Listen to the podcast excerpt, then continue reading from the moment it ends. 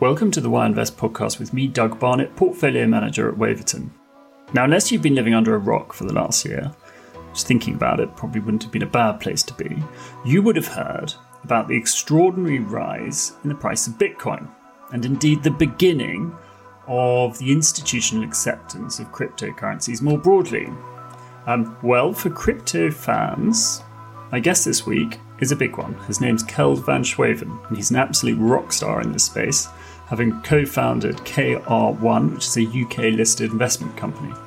Um, he founded it in 2016, and the purpose of the company is to back early stage uh, blockchain and decentralized finance um, businesses, DeFi businesses, as they're called. Now, Kjeld was a brilliant guest. Um, we talked about how he started his career after leaving Chelsea Art College uh, in the 90s uh, and his long career in uh, payments. Um, we also talk about the fund, uh, his investment process. Actually, he shares some really, really good tips and some advice at the end. So, without further ado, this is the Why Invest podcast. Kjeld van Schreven, welcome to the podcast. Kjeld, how did you start your career? Um, I had a bit of a circuitous route to where I got to. Um, I found the web in '94. I, I downloaded the first Mosaic browser. Um, I was kind of doing a, a music magazine at the time because I was a, uh, doing um, working on Quark. It's kind of when the whole Mac DTP desktop publishing revolution happened. I just left art school, went to Chelsea School of Art, so I, I was kind of in the middle of this kind of computing revolution, and then there was this bigger revolution that happened, which was called the web. And um, I started building web pages for the advertising clients of uh, on the music magazine. Eventually, that turned into an agency. I sold that to Leo Burnett, a big American ad agency, in 2000. Just rode that whole dot com experience. Mm-hmm. Did a couple of startups. Sold at the right time. Very exactly, yeah, very lucky. Um, not for life changing money, I'd say, but just uh, did you know it's very very cool experience. And then did a couple of startups. Diary.com was like a social media startup, which didn't work out, but I segued that into um, a mobile payments company called Smart Trade, which is still going. It's done 15, 20 million of card transactions for. It's a bit like Square for SMEs. And uh, that really got me thinking about payments. And about that time, I discovered Bitcoin in about 2013. So that was my sort of journey into it. I see. And then, so what drew you then to, to Bitcoin and, and to the crypto space more broadly? Uh, that's the Bitcoin question. um, everyone's got the answer. Uh, um, I think it was it was a kind of very mysterious uh, piece of technology. I think because this you had this anonymous founder, Satoshi Nakamoto, there was an air of sort of mystery about it, but the kind of technology was really incredible. Really, I think um, because I was doing payments at the time, I had a sort of eureka moment when you realised that you know that uh, this kind of money that we were working with, and especially cards, just didn't fit on the internet. It was kind of like a square peg in a round hole. Mm. And um, you know, Marc Andreessen, who started the Netscape web browser, famously left a blank icon at the top of the web browser for sort of e-money, and that lady said the Bitcoin uh, sort of tile was that. So that that all just came came into fell into into sort of my my head as a sort of um, an interesting thing to look into. Yeah. And what do you think? Can you compare the sort of leap forward that blockchain technology that sort of underpins cryptocurrencies? How can you can you compare that to other leap forwards in technology? What's it like? I mean, is it like the printing yeah. press, for example? Yeah, I think it's definitely we're in a it's definitely a next phase of computing. I think we've had you know PCs and then the sort of internet, um, and actually out of the internet we've had two phases. That first was the sort of you know HTML phase of it, and then we had the application phase of it. You know, I was just thinking the other night. I remember being on the first Yahoo pages versus now I was doing a yoga class night, which was basically a web application. so we, it's just like a completely different experience. And I think we've now moved, shifted into this new uh, phase of uh, crypto solving a lot of the problems that under this, the current internet's really creaking and it's really straining and struggling with privacy and security. And, you know, the web gave us kind of instant information and, you know, crypto is giving us this instant fin- finance kind of uh, revolution. Uh, and alongside that, you've got the privacy sort of Web3 upgrade.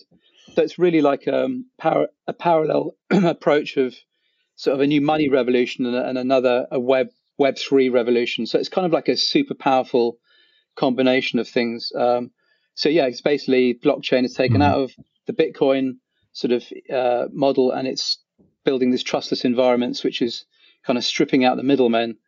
Uh, that's kind of like a revolution in trade, and uh, that's going to change kind of a lot of industries and sectors. Okay, well, we may come back to the, um, the, the sort of applications, but let's turn to your company, um, KR1. What, what's the purpose of KR1? Yeah, um, I think just before we get into purpose, I think just if we start with our thesis, that might give a bit of help to what, what towards the purpose. So, we our thesis is that blockchains and digital assets are an unparalleled wealth creation opportunity in, in, in our time. So, in the next ten years, decentralized networks and um, also these trustless enterprises will capture trillions in value. And I think our mission for, for uh, is, is to kind of invest in these types of projects. And uh, we're basically a vehicle for investors to find us, realize it's easier to invest in us than the actual assets themselves. Um, although we encourage them to hold crypto because you know it's kind of it's uh, very important for them to kind of know what, what what it is they're investing in. We, we we make it very easy for them to invest, and we give them access to these incredible portfolio of digital assets um, that are at an early stage. They won't get access to them. And it, we, have we've, we've also got the opportunity of this um, uh, sort of ISA wrapping. You can put uh, some of the money into via an ISA. Mm-hmm. So, you know, our pitch is that we're sort of a leading digital asset company in Europe, uh, supporting early block stage and decentralized financial projects. Uh, we were the first. We started in 2016 we've we've invested in about 69 projects, which is pretty crazy in four years. Mm-hmm. Um, and many of these are sort of DeFi, uh, layer one protocols, uh, and emerging Web three in- infrastructure. The kind of interesting thing on the on the sort of numbers side for for people out there is that we've turned two and a half million uh, pounds total raise into 55 million in our market cap. So it's 26 multiple of investor capital, and and we're a public company, so you know, we're not a private fund, and sort of anyone can access our, our shares. They can invest in it. We're on the London XC, so we're kind of like a bit of a unique comp- uh, company in the crypto space uh, that's accessible by any armchair investor. Even people listening today can mm. they can go onto the XC market and you know, mm-hmm. get some of our shares. So actually, I mean, on the performance numbers, I mean, it's it's staggering performance. I mean, how do you how do you measure yourself? What do you compare yourself to? I mean, if you're investing in in, a, in the stock market, it's it's easy to to to put yourself against the benchmark. Who who do you benchmark yourself against? Uh, well, probably the wider crypto market. I think there isn't anyone in the stock market we really benchmark ourselves against. You've got Grayscale with their kind of um, kind of idle asset uh, fund uh, structures in, in, in America. That's just a passive vehicle to invest, invest in Bitcoin and Ethereum. Um, you've got Galaxy in, in, in on the um, Toronto exchange. That's kind of a bit more bit more like KR1. It's probably the closest to us, but only obviously on a bigger scale. So how we measure ourselves is really um, we're, we're, kind of we're, kind of out on our own a little bit. Um, mm-hmm. Uh, we're pioneering. We, pioneered early, early stage investing in the space, and we're pioneering staking income. So we've just uh, probably the first institution to, certainly the first, first public institution to invest in staking tokens, uh, protocols rather, and that's generating a heavy six figures a month, hopefully seven figures a month this year, depending on market conditions. But yeah, it's we're kind of like a bit of an outlier, so we expect com- more competition as we go on.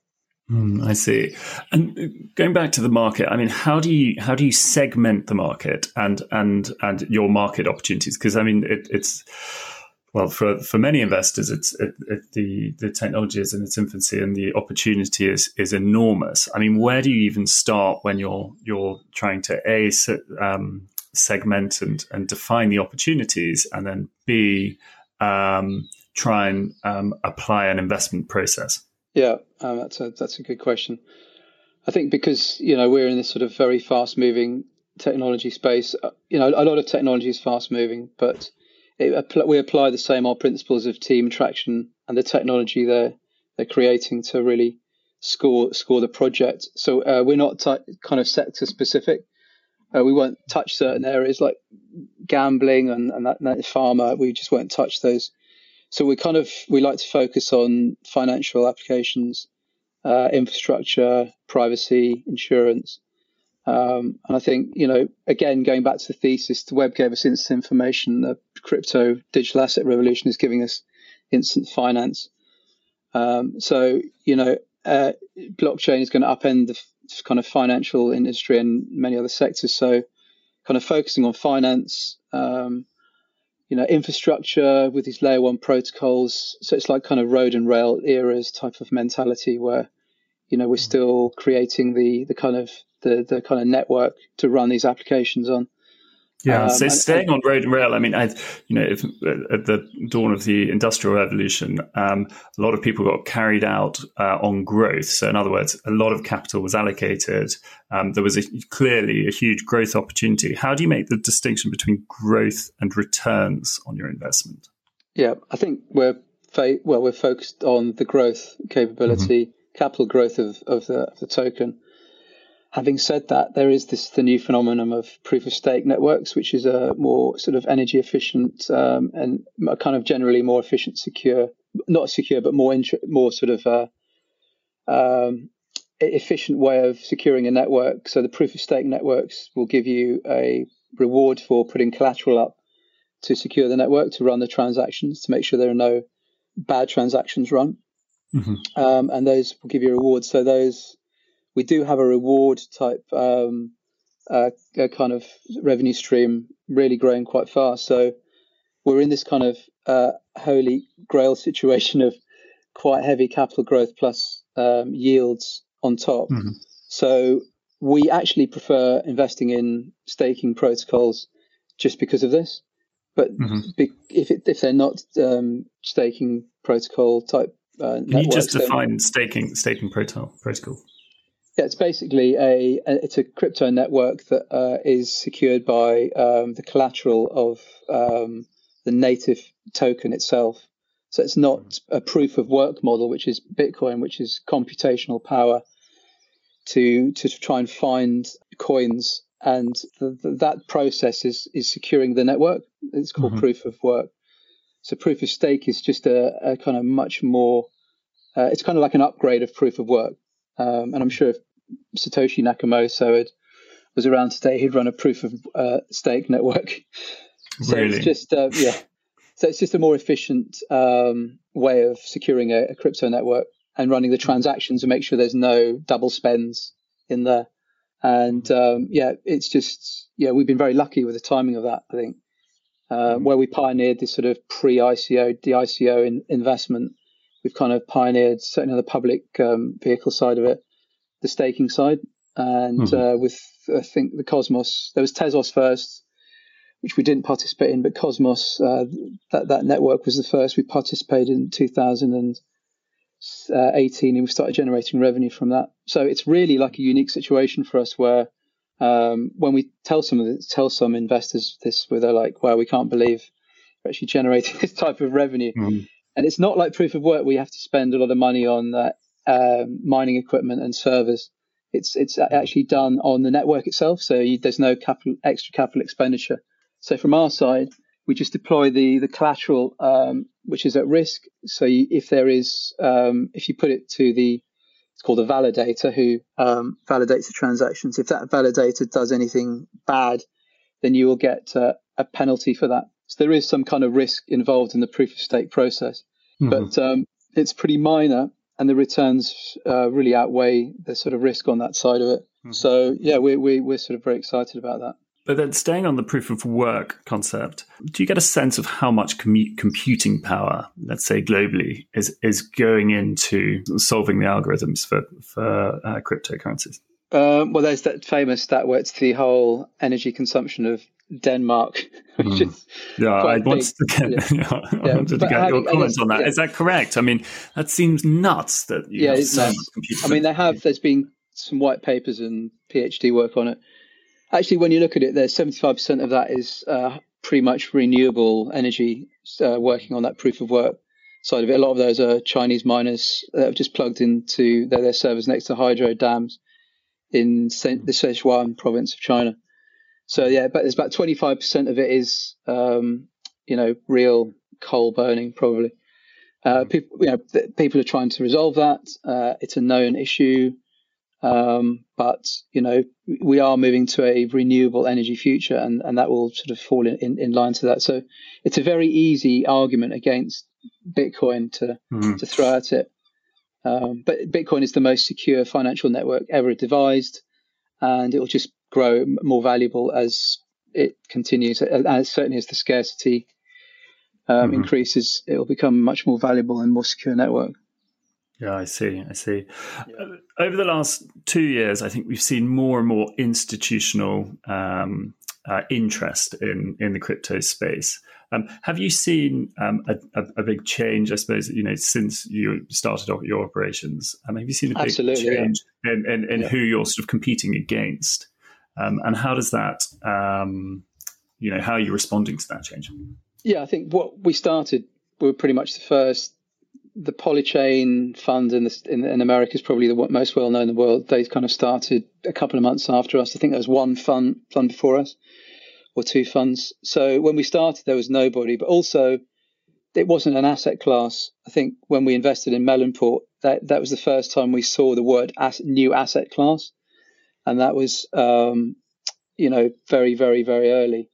So there was no real investor, know, organized investor community. Uh, it was just all retail, which was probably the first time has, has happened in a, an asset class like this. It was retail investors who led the sort of revolution. So, so when we started, there was no competition, but obviously the whole ICO insanity of sort of 2018 and 2017 and, and early 18, that really, you know, there were hundreds of crypto funds. And obviously they raised money at the height of the cycle and then they couldn't get any alpha, funnily mm. enough because what happens in these cycles, as we've learned, is that when the cycle goes to a bull cycle, the valuations go from what we're seeing, you know, now now is sort of like an average 25 million seed valuation. In the bear cycle, it was seven million. You know, mm. so you've got a lot more legwork to do to get your capital back, and um, you've got a lot more competition because uh, people have, if, you know, their whole portfolios are sort of uh, floated up a lot and uh, yeah, it's generally more competitive. So, you know, with the market popped, and then they, you know, ninety percent of the crypto funds just fell away. Where do you think we are in the cycle now? I mean, it, it, uh... we're entering the bull definitely. I mean, mm. Bitcoin at thirty-one this morning, even you know, topped at forty. Um, you know, Ether's hit all-time high last week. Polkadot was eighteen dollars. Uh, Cosmos touched nine. I mean, we are bull flag has been dropped, and we're racing towards a, uh, a probably a top in the summer, and then uh, sort of a bit of a bear next year. So you know, again, does that mean then you have you have to be a bit more discerning in your investment process, falling back on your investment process, and making sure that you're not sort of overpaying for these assets? Absolutely, I think you know we're very very mindful of that, and uh, we actually prefer to invest in the bear cycle in, in the deep, hard, cold crypto winter when there's nothing moving we like to operate. But you know, because we know the teams are genuine. You know, they are they survived. They've survived. They they they they mean it, um, and the valuations are you know much more what what we like. And also, when you look at vesting schedules, you know, if you invest now in the bull cycle, you, you're going to come out with your allocations out into the crypto winter. Yeah, you're going to be waiting till 2025 when the next cycle kicks in. You know, so you know we're, a long only fund. You know, we made our name really by fast recycling of profits. But you know, with vesting and sort of our you know doubling down on on projects, we, we're we're kind of we're we're a multi-year hold on the projects we invest in now and support the support the uh, entrepreneurs.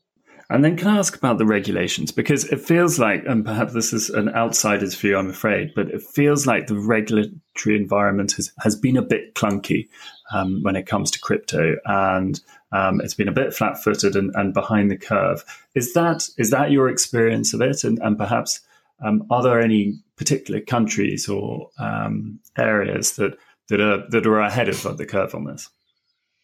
Yeah, I think you know with any sort of uh, technology revolution, the kind of uh, the legacy system has time needs time to adjust to what what what what's happening. I think you know actually nobody in a position of authority wants any form of revolution. We certainly saw that in the internet times when um, you know it was uh, it took a long time for the establishment to to kind of regulate it Um, it took many, many, many years, and I think we'll say, see the same with crypto. However, you know, whereas information is, um, you know, valuable, finan- finan- financial uh, kind of activity is critical to the economy. So anything that affects that is much more of a, a priority, and we're seeing that with uh, the FCA and the SEC um, making some moves. It, it, did take longer than we all thought, but what it feels like, just stepping back from it, is that you know the the the, the whole environment is being cleaned up, and it, it's kind of being cleaned up for um, the kind of the kind of established uh, framework to participate and mesh into it. And I think we're going to be seeing a uh, a divergence of worlds here with a sort of slightly anarchic, decentralized world, um, which is like the um, spinning up a DeFi project in a couple of weeks, and you know you've got your your food food meme farming meme type DeFi projects will continue f- forever, and the more sort of established central bank digital currency type um, integrations into projects and have this sort of more heavily regulated environment. So I think it's going to be hard in a pure decentralized format to regulate that out but those uh, are you know those will find their homes in the sort of uh, the Singapores, the Switzerlands, the Gibraltars of this world, where it's um, and Malta, where there's you've got sort of regulatory more regulatory certainty in those environments. But certainly as we move forward, Rishi Sunak in his mm. uh, statement said, you know, we're researching stable coins, we're researching central bank digital currency. You know what that means is you know they're well underway in some kind of stable coin regulation um, you know environment in the next few years, and certainly a digital currency program, which you know the Bank of England did a study a couple of years ago, which said if you implement a CB central bank digital currency, the GDP, you know, it's like two or three percent on GDP, which is absolutely massive. And in, in these times of COVID, they're desperately searching for any type of edge that they, they can give them, and digital assets is the edge that it can give the UK economy in having a more efficient uh, system with um, taxation, benefits, and all these types of things, money collection. That's an interesting thought, actually, um, thinking about central bank participation, because arguably, I mean, there is an argument to say that a lot of the appeal of uh, currencies like Bitcoin are, um, or is the fact that it's not underpinned by a central bank, it's not underpinned by nations, and therefore um, cannot be debased by low negative interest rates. Um, if the if the technology then merges, what's the sort of knock on effect? Um, yeah. Or, do you see what I mean? Yes, exactly. I think you know. I don't think nation states are in- interested in censorship resistance, which is mm. Bitcoin, and you know other types of crypto. I, th- I think they're not primarily interested in that. They're interested in a sort of technological swap out. You know, it's mm. like a ch- cheaper, quicker, faster technology swap out, and I think that is the that's the edge they're looking for. So, you know, the the kind of um, you know pre-mined, uh, non-censorship resistant type of digital currencies. Dare I say it, Ripple. you know that type of technology. I'm not saying they're going to use that, but some type of technology or or digital asset like that, where you can plug and play that in, rebrand it. I think you're going to see some nation states do that. Um, I don't think the UK will possibly do that. I think they, you know, they'll look for another solution. But I think censorship resistant digital currencies are outside of these nation state um, economies. Hmm. And how they interoperate with them is very interesting. And that's kind of like there's an admission they exist, but a, a non participation sort of mm-hmm. aspect to it. So, you know, Bitcoin and Ethereum could have easily been uh, regulated out of existence a couple of years ago, but you know, FCA and SEC are kind of letting it run, um, and that's very interesting just to watch on that side. But you know, those those censorship resistant digital currencies, not the snappiest uh, phrase, but um, yeah. would they be um, so valuable um, had central banks not um, pursued such lax monetary policy, such low interest rates, such an um, aggressive form of printing money? And perhaps the second part of that question is what happens to them when they that trade reverses and interest rates go up? Very good question. Or normalize. I think your answer is that they wouldn't have existed if there if there'd have been this um, these this kind of uh, issues that we've had with um, trust around the, the, whole money supply, uh, because Bitcoin was created out of the distrust of the 2008 uh, banking crisis. So it just wouldn't have been created if it wasn't for that. So, you know, it's been created out of a distrust of what nation states have done with the money supplies. And I think, you know, what you're seeing now with COVID and the sort of money printer is an increased distrust of n- nations with their money supplies and an increased trust in decentralized, censorship resistant digital currencies. And that's only going to grow uh, because of we're running into some quite scary scenarios about quantitative easing and once the money printer stops.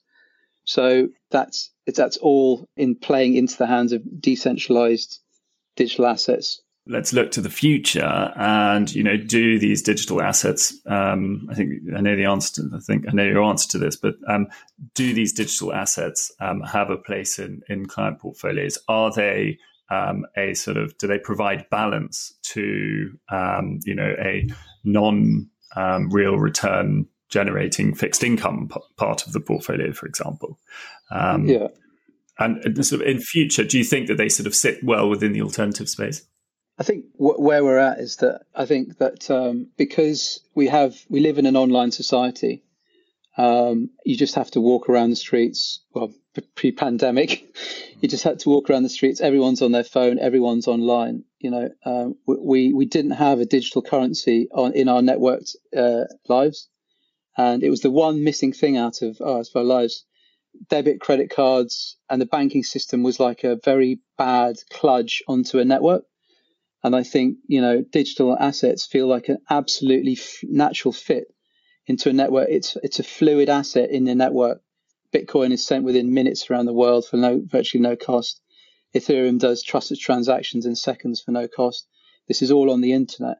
And if you believe in the internet and if you believe in the economic value it created, uh, because through instant information, wh- why don't you think instant money isn't going to create even more economic uh, value than information? Yeah, staying on that thought though, Kjeld, I mean, do we therefore have to put all fee based income from banks at zero? That's a very scary prospect. I used to run a, uh, a startup which was basically taking card payments for small, medium sized enterprises. Looking forward, I could see a world where that would totally collapse. And I think banks and people sending transactions are going to see their margins erode, just as we saw the telecoms industry collapse through the sort of the voice and SMS market collapse to nothing through the um, dominance of free communication via apps like WhatsApp. We're going to see the same collapse via digital currencies. That is absolutely going to that's uh, that's the race to zero that's coming. Mm. This time span for that is maybe within ten years, um, and I think any financial institution financial institution not taking a position in Bitcoin and Ethereum and digital assets is on a hiding to nothing and actually, you know, not have got their head in the sand and not seeing that, you know, if this is like before, you know, this is like 1997 and not realizing the internet, internet's going to change everything for e-commerce. This is going to change everything for money, investing, banking, um, any financial application, insurance, um, uh, even end, applic- end end user application, privacy, um, even encrypted, you know, high encrypted communications. It's it's a it's a, a step change in in the evolution of of how we interact in our online lives. Mm, well, it's incredibly exciting for the consumer because the consumer presumably is the one that benefits from this rather than the, the corporate who's, who's charging the fees. You know? Exactly. And, you know, again, coming back to my experiences, the the merchants who are always paying the fees, that's the, you know, the big, small businesses were always complaining about the fees that were charged. And it was only because it was the interbank rates charged by the, the cards, the banks that had all these crumbling legacy systems. You know, I had meetings with big banks, top three banks in, in the UK, who basically said to me, we have servers in our offices, what we, we don't know what's on them and we can't switch them off hmm. because the whole p- patchwork of it's like the plumbing system, the Victorian plumbing system, this legacy, creaking legacy world just doesn't fit in, in this new fluid digital economy. I'm afraid those are going, just going to be swapped out.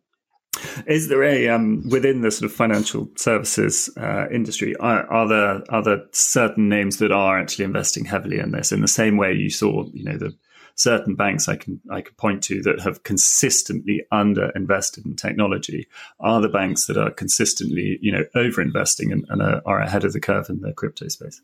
Well, there's certainly banks that have got um, lab type environments. Um, Santander comes to mind. They've had some good projects coming out of that, and you know, there's Barclays, Lloyd's. You know, they've all got incubators, accelerators they've got crypto components to them. So you know they're dabbling on the at the edges of it, um, but you know they hold the gatekeepers to an immense sort of, fortress, and they they need to, you know, they've got their, their one eye on what's on the horizon. So you know, as far as legacy world, I think it's still a wait and see approach. I think on the fund side, again, you know.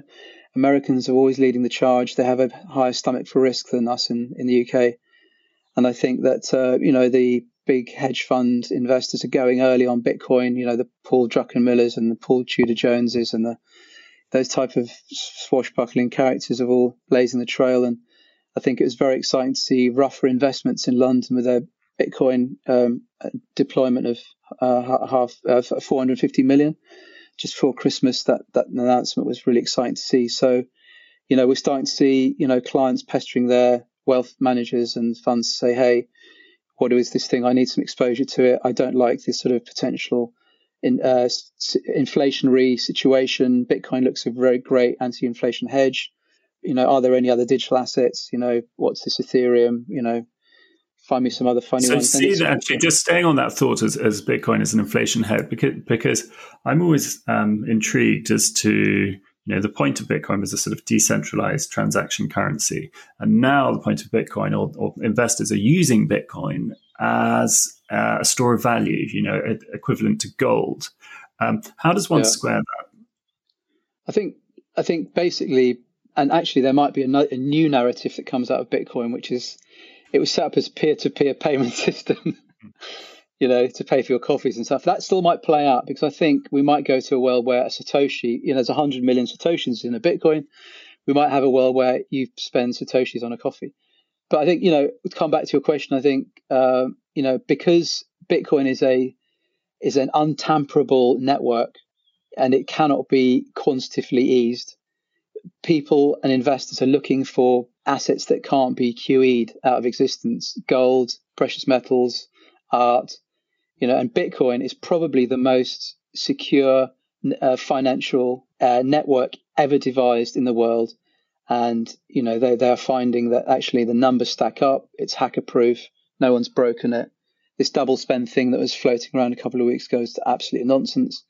And I think, you know, investors are seeing the, um, the, you know, the, the online digital world we're, we're moving to, and it needs a digital uh, store of value, and Bitcoin is it and that whole narrative is being reinforced by people they trust. And the, you know, once that happens, the, the, the FOMO effect is kicking in, and um, you know, money starts piling in. It's kind of you're not going to get fired from your job because you know X, Y, Z have done it down the road at X, Y, Z funds, and I think mm. that's just kind of what we're seeing now. So true, so interesting. Um, Cal, final question. What advice would you give um, to someone who's starting out, maybe an analyst or associate or, or graduate who's, who's coming out of um, university?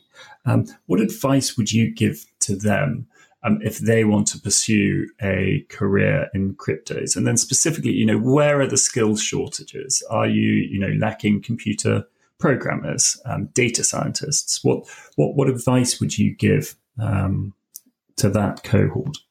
Yeah, I think um, basically, you know, there's the whole World Wide Web. Well, he's called the World Wide Web. Just go onto the web. Showing my age. There. the internet, yeah, yeah. It's the internet. It's going to be a huge internet. Yeah, exactly. Um, you know, it's basically read, read, read. Just read, read, read as much as you can. I mean, I think George Yanos and I spent years reading about this, and before we even, you know, got you know, any sort of visibility.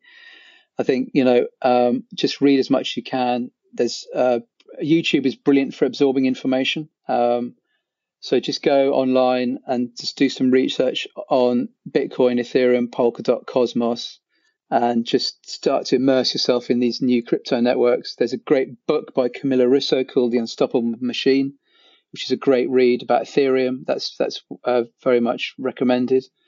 Um, there are lots of really good free webinars now. We've gone sort of into virtual conference world. The most of those are free. Just join conferences and just start listening to what people are saying and just go and hold some crypto. Go into Coinbase, buy a little bit of sliver of Bitcoin, buy a sliver a bit of, of Ether. Um, dare I say it? You know, look at the KR1 portfolio, but just get some crypto and start playing around with it. And finally, for the skills shortages, absolutely, there's a there's a big holes in in the whole sort of uh, um, sort of uh, community. Uh, developers, de- you know, a developer shortage on Ethereum, Polkadot, Cosmos, Dfinity. They're all looking for developers. On the on the uh, financial and data side, yeah, there's brilliant thing about blockchain is it's got lots of chain analysis, and there's loads of work to be done on that. That's people are only just starting on that, and if there's any sort of analytical people out there, they can just start putting a blog up, start looking at the data, start blogging about what they find. That'll get them a name, and then they'll get picked up by a fund, no doubt. And if they want to become part of a, an investment fund, then yeah, start up your own portfolio. Go to go to on enzyme.finance, where you can spin up your own fund for virtually pennies, and then you can. There's like a leaderboard approach there, where people can see what you're investing in, your thesis behind it, uh, that's a really amazing project to for any young, hungry fund type investor people out there to, to, to, to kind of get involved in. So there's plenty of opportunity. We're at the start of this. It's very, you're not early, but you're not late either.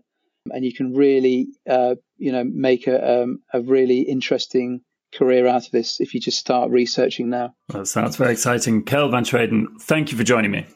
Thank you very much. Thanks. Thank you for listening to the Why Invest podcast with me, Doug Barnett, portfolio manager at Waverton, and our guest this week, Kjeld van Schreven. If you want any more information about KR1, do check out their website at cryptonight1.co um, or indeed just Google KR1. Um, there's an awful lot of content up online um, about Kjeld and indeed his business. Um, now, if you've enjoyed the podcast, then subscribe to it and like it and tell your friends. The information provided during this podcast does not constitute investment advice and should not be relied on as such. It should not be considered a solicitation to buy or an offer to sell a security.